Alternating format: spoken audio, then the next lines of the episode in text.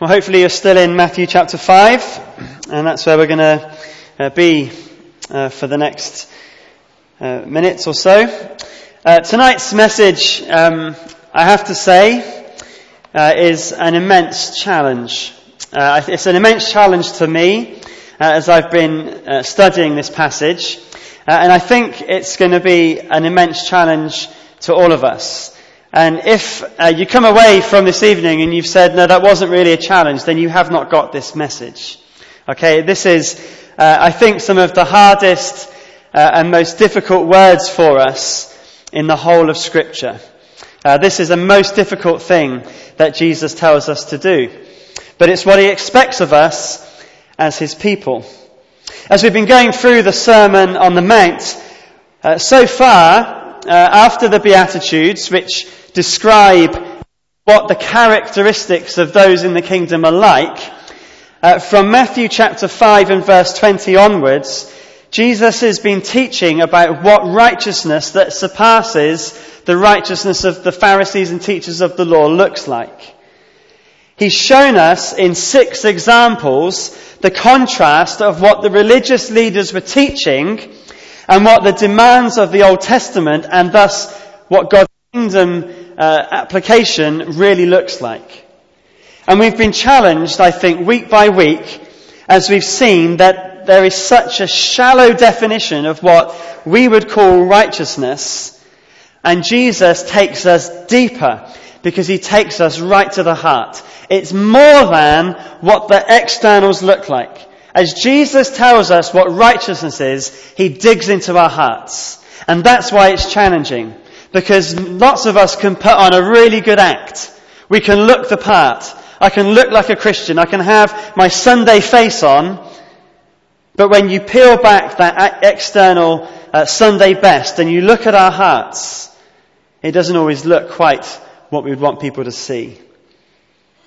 And this culminates, I think, uh, in the week by week challenge in what Jesus says in verse 48. He says, Be perfect, therefore, as your heavenly Father is perfect. It's almost as if, as I'm reading this, he's saying, You're hearing this from the Pharisees, but I'm telling you this, what it, this is what it really looks like. And then at the end, for those that really don't get it, if you think you're okay, this is what's expected. Be perfect. Because it's almost as if we get to this point and we can say, no, I'm, I'm, but I'm not there. But ultimately, in God's kingdom, true righteousness is perfection right down to our hearts. That's what Jesus says the righteousness that surpasses the Pharisees and the teachers of the law really is. And we're going to see tonight, in the most challenging verses I think we've seen yet, that true righteousness shows itself in perfect love. Now, at the end of this message, uh, I'm not going to expect you to be going away and thinking, okay, i have got to get perfect. Okay? Uh, as a bit of context to that, perfect is, is God's standard. He's not going to expect and want something less, but we know we're a work in progress.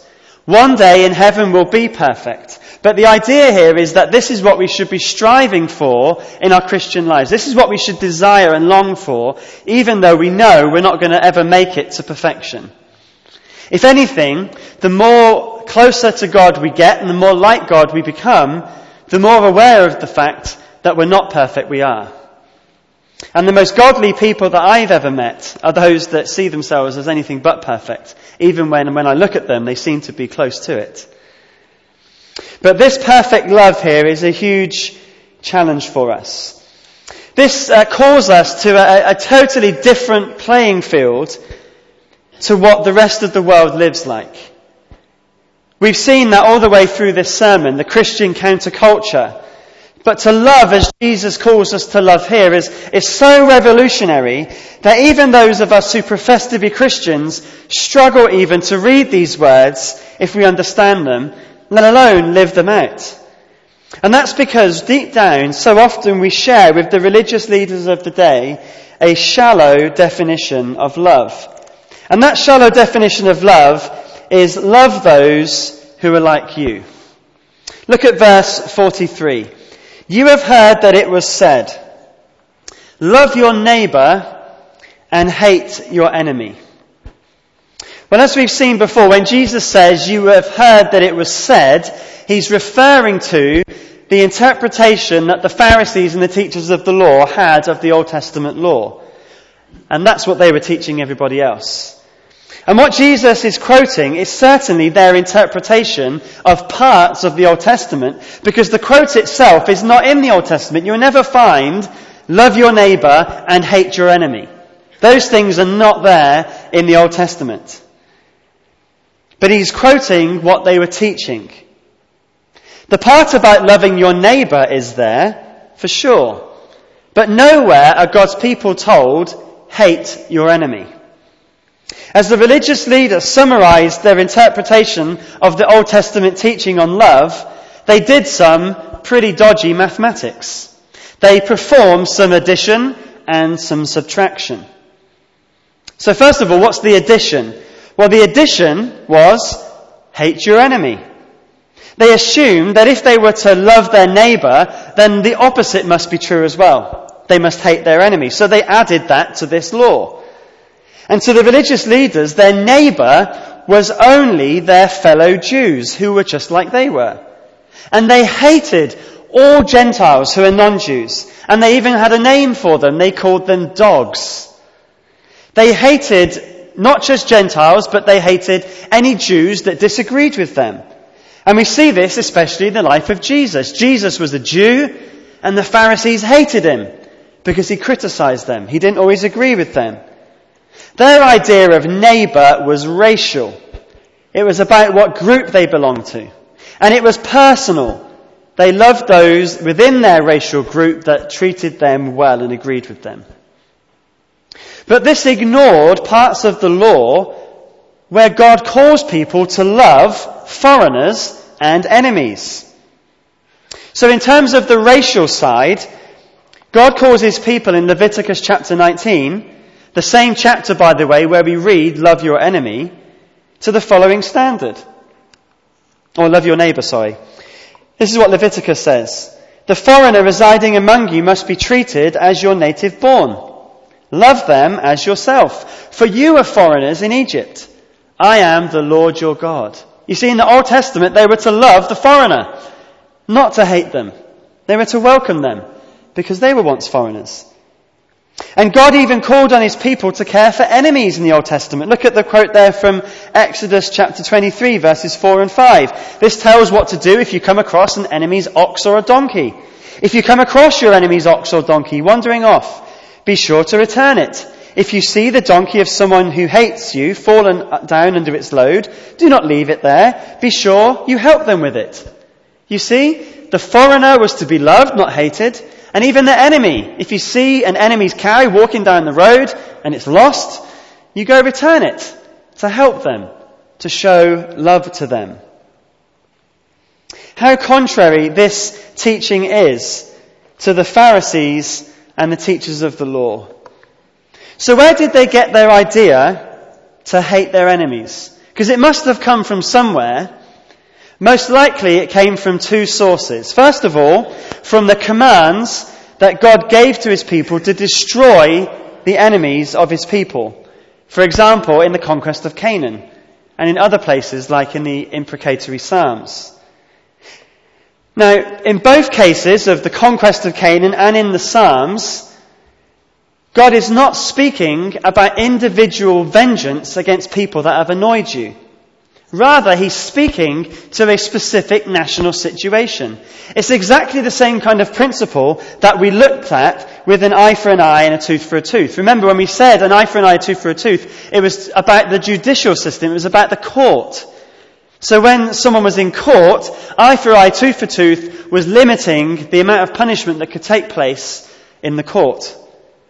And here the similar principle applies. When God is talking in the Old Testament about destroying enemies, He's talking about nations that have been the enemies of the people of God. He is not giving license to His people to just hate whoever disagrees with them or who are from a foreign nation. So they were adding hate your enemy. It was an addition to the law. But as well as addition, they were doing another kind of maths. They were doing subtraction. You see, the command to love your neighbour is found first of all in Leviticus chapter 19 verse 18. This is what it says. Do not seek revenge or bear a grudge among anyone among your people, but love your neighbour as yourself. I am the Lord. Notice what's subtracted, what's missing in the command in verse 43 of Matthew 5 to love your neighbour. What's missing? As yourself. There's a subtraction. You see, our problem regarding love isn't that we don't know how to love. We do know how to love because we're really good at loving ourselves, aren't we? I mean, just think about that for a second. We know how to love ourselves in, in basic ways. Who brushed your teeth this morning? Who uh, feeds you? Who uh, puts clothes on? Who shelter for yourself? Most of the time, we do that for ourselves, don't we? We love ourselves. We look after ourselves. But we do more than the basics, don't we? We, we save and we spend money for ourselves. We exercise. We pursue hobbies. If we have a need, we meet it. If we have a want or a desire, we fulfill it. If we have an ambition in our lives, we strive for it. And we do what it takes to reach that goal. Our welfare, our comfort, our interests, our physical, spiritual and emotional concerns are important to all of us because we love ourselves. And our love is constant, it's habitual, and it's given happily, isn't it? We love to love ourselves. Now, there's nothing wrong with these things. It's a good thing that we brush our teeth, isn't it? It's a good thing that we, we eat food and we exercise and we look after ourselves and all those things and get rest. We need to show that kind of love for ourselves. But the problem is, Jesus is saying that's also how we're to love our neighbour. And that's where the challenge is, isn't it? No wonder the Pharisees wanted to remove that line. Because really, so often, so do we. God tells his people in Leviticus, you're to love your neighbour as yourself, like you love yourself.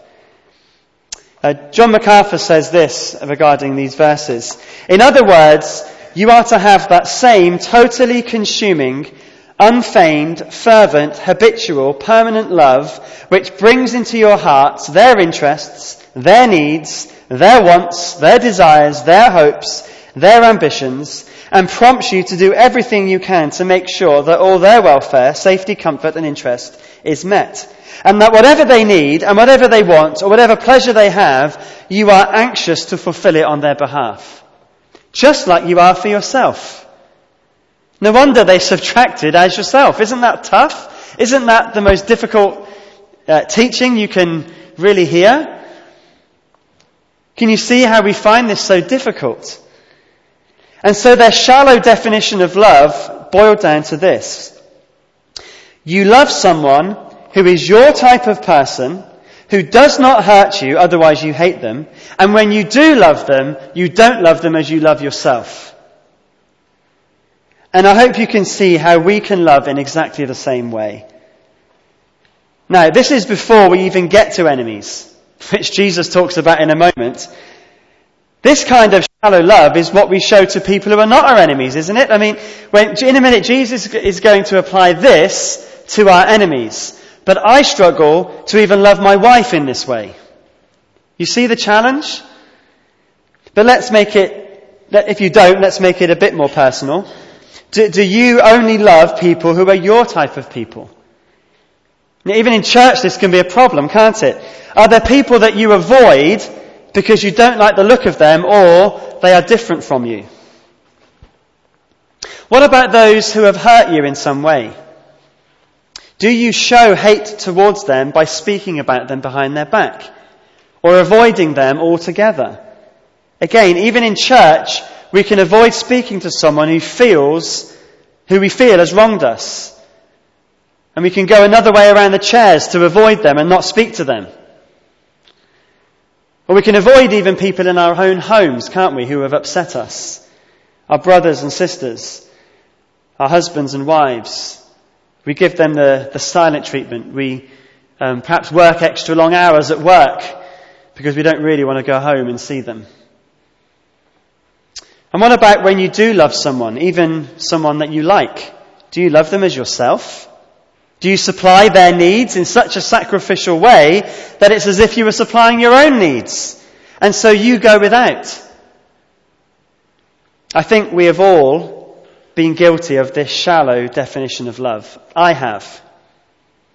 It's hard enough to love people we see as our neighbour, isn't it? And if we just stopped here and we, and we said, okay, let's love our friends and family in this way, I think we'd all go out of the church feeling suitably challenged, wouldn't we? We would all feel that's really hard, isn't it? And, and we'd seek God's forgiveness for our failure to love even those that we like in this way. But Jesus takes us even deeper. He cuts to the heart even more when he shows us a deeper definition of love. Love for all people. But I tell you, is where Jesus gives his interpretation of what the real meaning of God's teaching on love is. There are two commands given, and there are two reasons why those commands are given. So the commands relate to enemies, but they can apply to all people. And in essence, that's Jesus' point. Our neighbour is not just the person who we like, or is our type of person, but our neighbour is anybody that is in need, even our enemy. And that's the point that was shown clearly in the parable of the Good Samaritan, isn't it? In that parable, there is love shown to an enemy that is in need. So there's two commands and two reasons. The first of the two commands.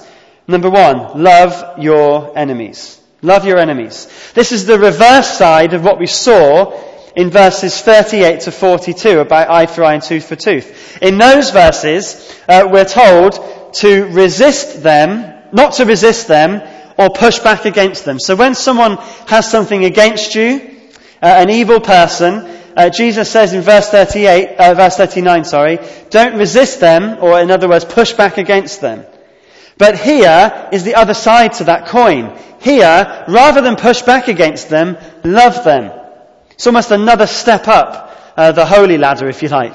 Okay, don't resist them, but love them. But what does it mean to love here? Love is a selfless attitude, and it's an attitude of goodwill to the other person. It's shown in sacrifice for their best interest, just like we love ourselves. It's not based on how we feel. We don't have to really like our enemy, but it's how we act.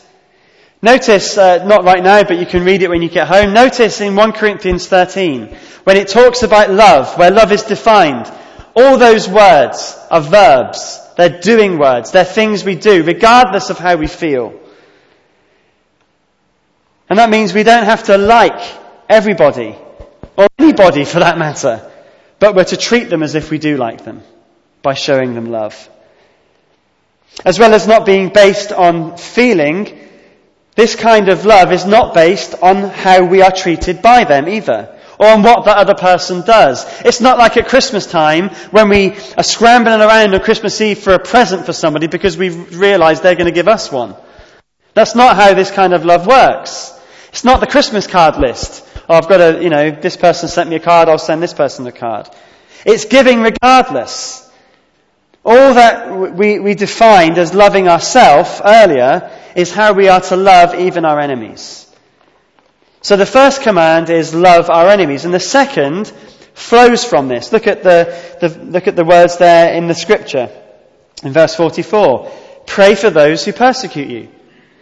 Now, prayer for enemies naturally follows on from loving them. Because prayer is uh, an act of love, isn't it? And when we pray for someone as we ought to, we're praying for their highest good, which first and foremost is their salvation. When we pray for that, we're also praying for, for justice for any wrong that they've done, but we're praying that Jesus would take that punishment for them with his death on the cross. We're praying, praying for salvation. And praying for enemies is an imitation of Jesus Christ, who prayed for his persecutors salvation when he was hanging on the cross, and he prayed, Father, forgive them. And that was echoed by Stephen, the martyr, who was stoned to death, and he prayed for the forgiveness of his enemies. As well as an act of love, prayer also is a means of helping us to love. You, re- you cannot continue with an attitude of hate towards somebody when you are on your knees praying for them. It's, I mean, you just can't do that. Praying for someone has a way of enabling our love for them to grow as we bring them before our Father. So two commands. Love enemies, pray for them. But Jesus gives us two reasons why these commands should be followed. And the first reason is, is this. It imitates our Father in heaven. It imitates our Father in heaven. Look at verse 45. The reason that we're supposed to be this way is that you may be children of your Father in heaven. He causes His sun to rise on the evil and the good and sends rain on the righteous and the unrighteous. Now this is not saying that we earn the title of God's children if we love our enemies and pray for them, as if we merit it. It's rather saying that if we love enemies, we will be recognized as God's children as we live this way, because we'll be imitating Him. It's a, it's a family likeness. Now I do things, sometimes odd things, that my father does. I've never really lived with my father. He, he left when we were uh, four years old. But when we meet him, I'm just like him in so many ways. We don't see each other often. But it's uh, like father, like son. There's a family likeness. And that's what it's talking about here. I mean, in our church, you know, I mean, if we had a visitor to the church, they would know who some of the children's parents are just by looking at them. And if they stayed for a few weeks and got to know some of the parents, they'd know who some of the children are by how they act. And that's what it's talking of here. We are known as the children of the Father because of the way we act. That's what Jesus means. Look at how loving enemies is in the family likeness. Our Father in heaven uh, owns the sun. Notice uh, in those verses it says he causes his sun. His sun. So he's the owner of the sun. Okay? The Father owns it. He made it, it's his. Okay? And he says he, it causes the sun to shine and the rain to fall on the evil and the good. Notice how the focus is on the evil person. Notice the order. Evil person, good person. Righteous person, unrighteous person. Evil and unrighteous are at the beginning and the end of this illustration. So he's talking about how God treats the evil and the unrighteous. And the sun doesn't just shine on the people of God. He allows it to shine on everybody. And the rain uh, falls on everybody, even those who hate God. Maybe in our country we might say that the, the rain uh, falls a lot on God's people and on those who are not God's people. But you get the point. On a sunny day, I can enjoy the sunshine and, and the gentle breeze and all the beauty of God's creation. Just as much as Richard Dawkins, who hates God, can enjoy the same thing. We could both go walking together up a mountain in the sunshine and enjoy the views, and we both can enjoy it. We'd give glory to different people, but we both have the same benefit of the sun. The rain fell to help crops grow in Nazi Germany, and the leaders of that nation, that was uh, that, that dastardly regime, enjoyed the good food that came from that crops. On the righteous and the unrighteous, on the good and the evil, sun and rain uh, come. And they come from our Heavenly Father, because He owns the sun. Did you know that every breath you take and every breath that anyone takes is just grace and mercy. Every time we breathe, it's because God allows it. Anyone that's alive and enjoys anything is far more than what anyone deserves because we were God's enemies. In fact, anything more than being condemned to hell right now is amazing grace. Uh, theologically, it's known as what's called common grace. That is that all people are able to enjoy God's gifts.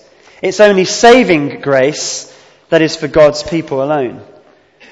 And when we show love to enemies, regardless of what they have done to us, we are imitating that grace that our Father shows, and we have the family likeness so people will know whose children we are. So the first reason, the family likeness, we imitate our Father. But the second reason is given in verses 46 and 47, and that's this. Loving this way makes us stand out from the world. Let's read those verses again. If you love those who love you, what reward will you get? Are not even the tax collectors doing that? And if you greet only your own people, what are you doing more than others? Do not even the pagans do that? Now this is the first time in Matthew's Gospel, uh, as we, have been going through Matthew's Gospel, this is, I think, the like, 25th sermon or something like that, um, that we've been going through it, and it's the first time in that time that tax collectors have come up. So the tax collectors uh, were the most despised people in the Jewish culture.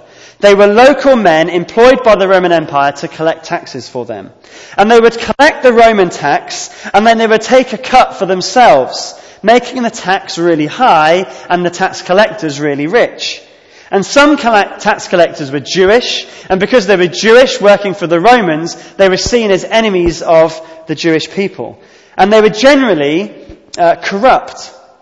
And we see them uh, grouped together uh, within the Gospels with other lowlife with the phrase tax collectors sinners. But the tax collectors, even though they are corrupt, even though they are hated, well, they love each other. They would get together and have tax collectors, you know, potluck dinners and stuff like that. They would have a great time meeting together as tax collectors. They knew how to love each other. Hated as they were, and no doubt they hated others as well, they loved each other. And if you love people who are just like you, well, God's not going to reward that. Because it's just like the tax collectors. You're no better than they are. And elsewhere we read how God does reward living for Him. But loving people you like and not, is not really living for Him.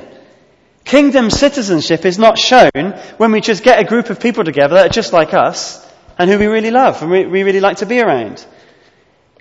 Everybody does that, even the tax collectors. And then we see the pagans in verse 47. Well, the tax collectors are an example of a group that can love each other. Well, the pagans are an example of a group who greet each other. To greet somebody is to welcome them. It's to spend time together without making someone feel like you don't want them to. I mean, you know what it's like when someone, uh, they, they come round your house and it's just an inconvenient time. You know, you're, you're, you're about to eat dinner, you're about to start a film, uh, all that kind of thing, and you just want them to go. And, and then they sit down, and you know they, oh, they've sat down, they're going to stay. They're not going to go. So, and you, and, and you, but you don't greet them, you don't make them feel welcome, you're doing whatever it takes to get them out of your house so you can carry on. Well, maybe that's just me that does that, but you know what I mean. Even the pagans know how to greet somebody. Okay? They, they, they greet them. Even though they were called dogs, they knew how to welcome each other. And if we only welcome people into our lives who we really feel love towards, then we're no better than those pagans. How much more are we doing than they? Not much more if we only greet people that are just like us. Tax collectors and pagans are perhaps not strong for us today. Uh, perhaps we might need to bring a more modern context. Because to the, the people Jesus was speaking to, these people were the lowest of the low. So for us today, what would we say? Uh, maybe we would say something like this. If you love those who love you, what rewards will you get? Aren't even um, the people in prison for child abuse, aren't they even able to do that? They can meet together and have uh, groups that meet and, uh, and, and be friends with one another. Or maybe a group of murderers that welcome each other into a murderer fraternal in prison or something. Or a rehab group for, for, for different things. You know, you know what I mean? That's the kind of thing Jesus is saying here. The worst of the worst in society. That people look down on. Even they love each other. But the point is this, not of how bad these people are, but Jesus is saying, really, you are no better than these. If we only love like people like ourselves, our love is no different to anybody else's. And the point, and Jesus' point is that it should be so much more. The phrase much more comes from the same word in verse 20, exceeding. Our righteousness must exceed the religious leaders, and our love must be much more than the people that belong to this world. And the challenge to us is this, is your love any more than anybody else's who are not Christians. Our lives must show a differential from the people of world in the way that we love. And we do this by loving all people, by welcoming all people, and by doing so deliberately and practically. So let's begin applying this to our, uh, to perhaps to our nearest neighbours and then work outwards. So our, our nearest neighbour is the people in our home. Are you loving your spouse and children in ways that mean you are dying to self? Are you looking for their needs and fulfilling them? Our love for our spouse and our children should be much more than the average family. It should be noticeable that your love is Christian love. What about your wider family? Are you loving them in this way? Or are there members of your family that you class as enemies or are treating as such? The call here is attempt to do something about that. Some situations in families are complex, I understand. But at the very least, we should consider our attitude in light of this. What about the church? Is there someone in church that you are avoiding for some reason? Why don't you love them with an outrageous self-sacrificial love that is shown here? What about at work or in the community where you live? You don't have to like everyone at work. You don't have to like everyone in your street. But we are called to treat them as though they are our best friends in the world. Are you praying for the people you just thought about? That would be a place to begin, wouldn't it? In one sense, we think of this in terms of the persecuted church, loving enemies and praying for those who persecute you. And if I was preaching this message in a, persecute, a country where they're facing that kind of persecution, perhaps, uh, most certainly, I suppose, we would preach this differently. But for us, I think we need to work on loving all people in the context where we are and not think that these verses don't apply to us because we're not facing this kind of persecution. As we hear these words, we are tempted to say, at least I am, who can possibly live this way? Well, the answer is found in verse 48. Be perfect, therefore, as your heavenly Father is perfect.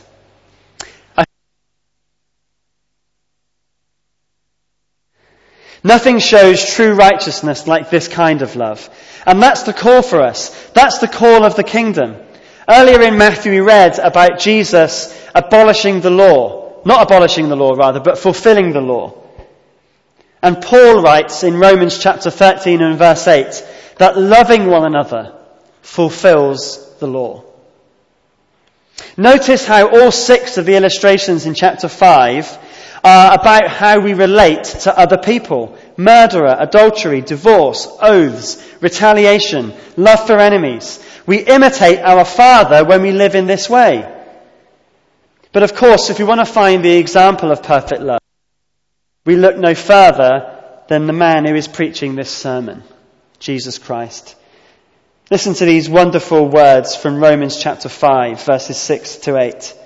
You see, at just the right time, when we were still powerless, Christ died for who? The ungodly. Very rarely will anyone die for a righteous person. Though for a good person, someone might possibly dare to die. But God demonstrates His own love for us in this. While we were still sinners, Christ died for us. His enemies. We were enemies of God and He died for us.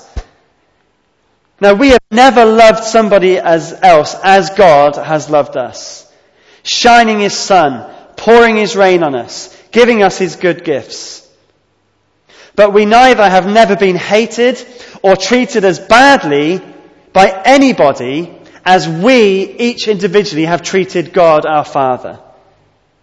We have been enemies of God. Nobody, however horribly you've been treated, has, treat, has treated you as badly as you have treated God.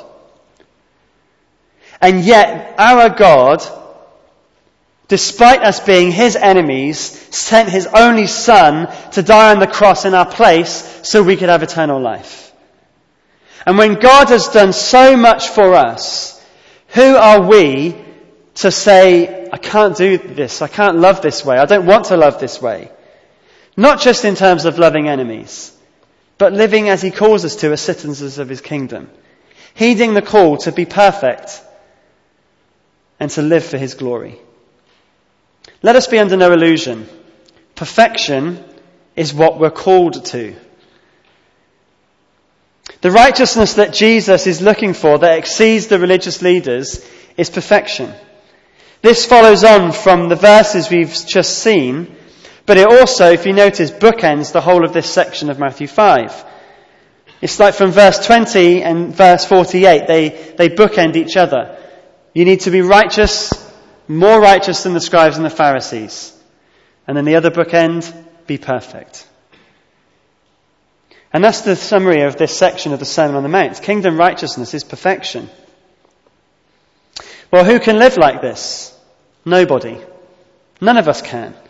Of course we can't. But Jesus did. And when he died in our place, he credits us with his righteousness. He puts his righteousness on our account. So when the Father looks at us, he sees us as perfect. But then the Father sends the Holy Spirit to live in us so that we have the power that we need to live the call of the kingdom here. We're not perfect yet. And this side, and this side of heaven, we're going to keep striving for it. But one day, when we are called to glory, we will be. But until that day comes, we press on towards perfection as an imitation of our Father. But notice something here. He says this, be perfect, but he doesn't say, be perfect and that's it. He says, be perfect as your heavenly Father is perfect. In other words, you have the support of the Father in whose likeness you are now as his children with you all the time. You see, be perfect is not as if Jesus is saying to us, go and fly when he's not made us to be a bird. It's impossible. If someone came to me and said, Steve, I want you to go jump off the roof of this building and then fly over the common. Well, I'd look at them and I'd say, that's stupid. I'm not a bird. I haven't got wings. Now, some of us can look at this command a little bit that way. Be perfect? That's a stupid thing to say. Of course I'm not perfect. I'm never going to be perfect. But the point is that we are not birds, so we're not going to fly, but we are children of our Father. And we are like Him and growing in His likeness. So, as we close here, we, we, we say this Go and love all people just like your Father loved you. It's not going to be easy, but then it wasn't easy for our Father, was it? to love us. So let's imitate him as we love each other and our enemies so that it can be said of us, like Father, like Son. And let's keep striving to be more and more like Jesus until that day in heaven when truly it will be said that we are perfect, even as our Heavenly Father is perfect. And remember, as we've gone through the Sermon on the Mount, all of these commands that we have heard Jesus say are not just commands, they are promises. You will be like this. You will not murder. You will not commit adultery. Won't uh, divorce. You won't need oaths. You won't need eye for eye, tooth for tooth. You won't have uh, enemies. You'll love perfectly. Because in heaven, those things will be true. They are commands to live and strive for, but they're promises that will be fulfilled. And in the end, the promise is this you will be perfect, even as your heavenly Father is perfect. Well, let's close uh, with a song. We're going to sing. Uh, and then after we have sung, we're going to come around the Lord's table and we're going to, at the Lord's table, remember uh, the love that the Father has for us as his enemies. So we're going to sing now uh, the mystery of the cross, where in the chorus it says, Once your enemy, now seated at your table. Jesus, thank you. So let's stand as we sing.